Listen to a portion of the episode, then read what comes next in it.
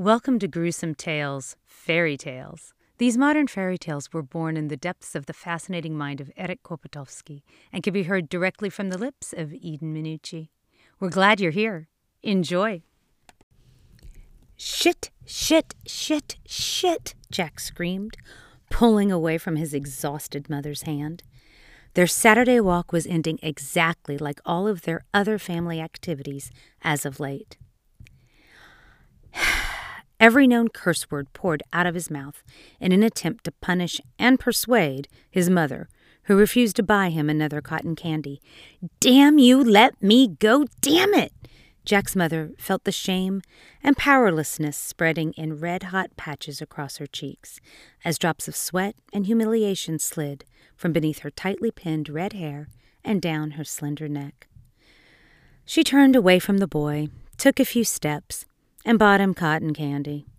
Another parental failure didn't bother her much anymore. In her mind, she was just counting down the days until the boy turned 18. Eight years, seven months, four days. We should have opted for the C section two days earlier. We would have gotten there that much quicker, she thought. Turning back to her son, and, without looking at him, handed him the stick with the cotton candy cloud. The boy submerged his entire face in the sticky, sugary sweetness, as that was the easiest way to savor the spoils of his success. The rest of the journey home passed in silence.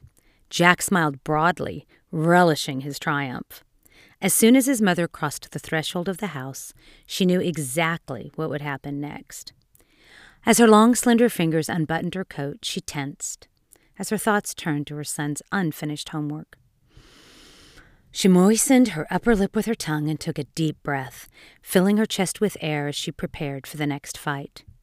With her inhale, her full breast lifted and pressed taut against her shirt, completing the feeling that everything was closing in on her. She closed her eyes and said unconvincingly, Go do your homework. The last syllable sounded like surrender. Jack almost instinctively yelled, Fuck you! Ran to his room, slammed the door, and continued chanting, Fuck all this shit! After three hours of struggle and screaming and fighting, the boy finally fell asleep. After each night's battle concluded in exhaustion, the mother found the only time that she could relax. These daily struggles were taking a terrible toll on her, she thought, while her pale, nearly translucent body relaxed into the bath scented with sandalwood and bergamot. As she tilted her head back to allow her shoulders to sink into the warm water, stray tendrils of hair slipped below the surface. After a few minutes of peace, she emerged from the healing waters, her almost naked body at last moving peacefully between the bathroom and the bed, drying herself off with the thick towel, searching for the last elusive drops of water.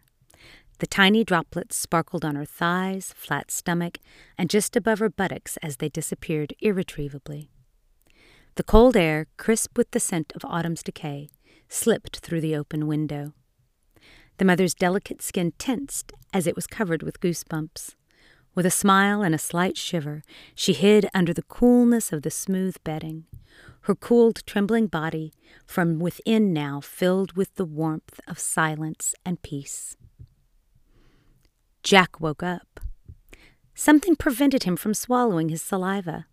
He opened his eyes and saw a smiling dwarf right in front of his face.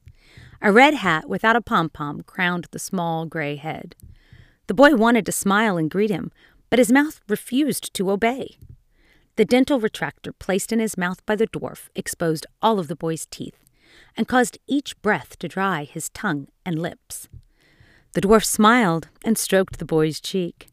Suddenly, he winked at him, jumped onto the bed, and straddled Jack's head. Now the boy could only see the intruder's red pants. He couldn't move and felt the loops holding him tightening as he futilely tried to free himself. The sound of a zipper being opened reached his ears, and after a moment, he felt hot liquid in his mouth. The dwarf's urine quickly filled the boy's mouth and poured into his nose. Jack felt like he was drowning. At the same time, he tried to swallow and spit out the stinking liquid, which splashed around, flooding his entire face. Dwarves have small bladders, said the little dwarf, sitting next to Jack. But if you keep cursing, I'll come more often. Thank you for listening to Gruesome Tales Fairy Tales. Please like and share with your favorite little freaks.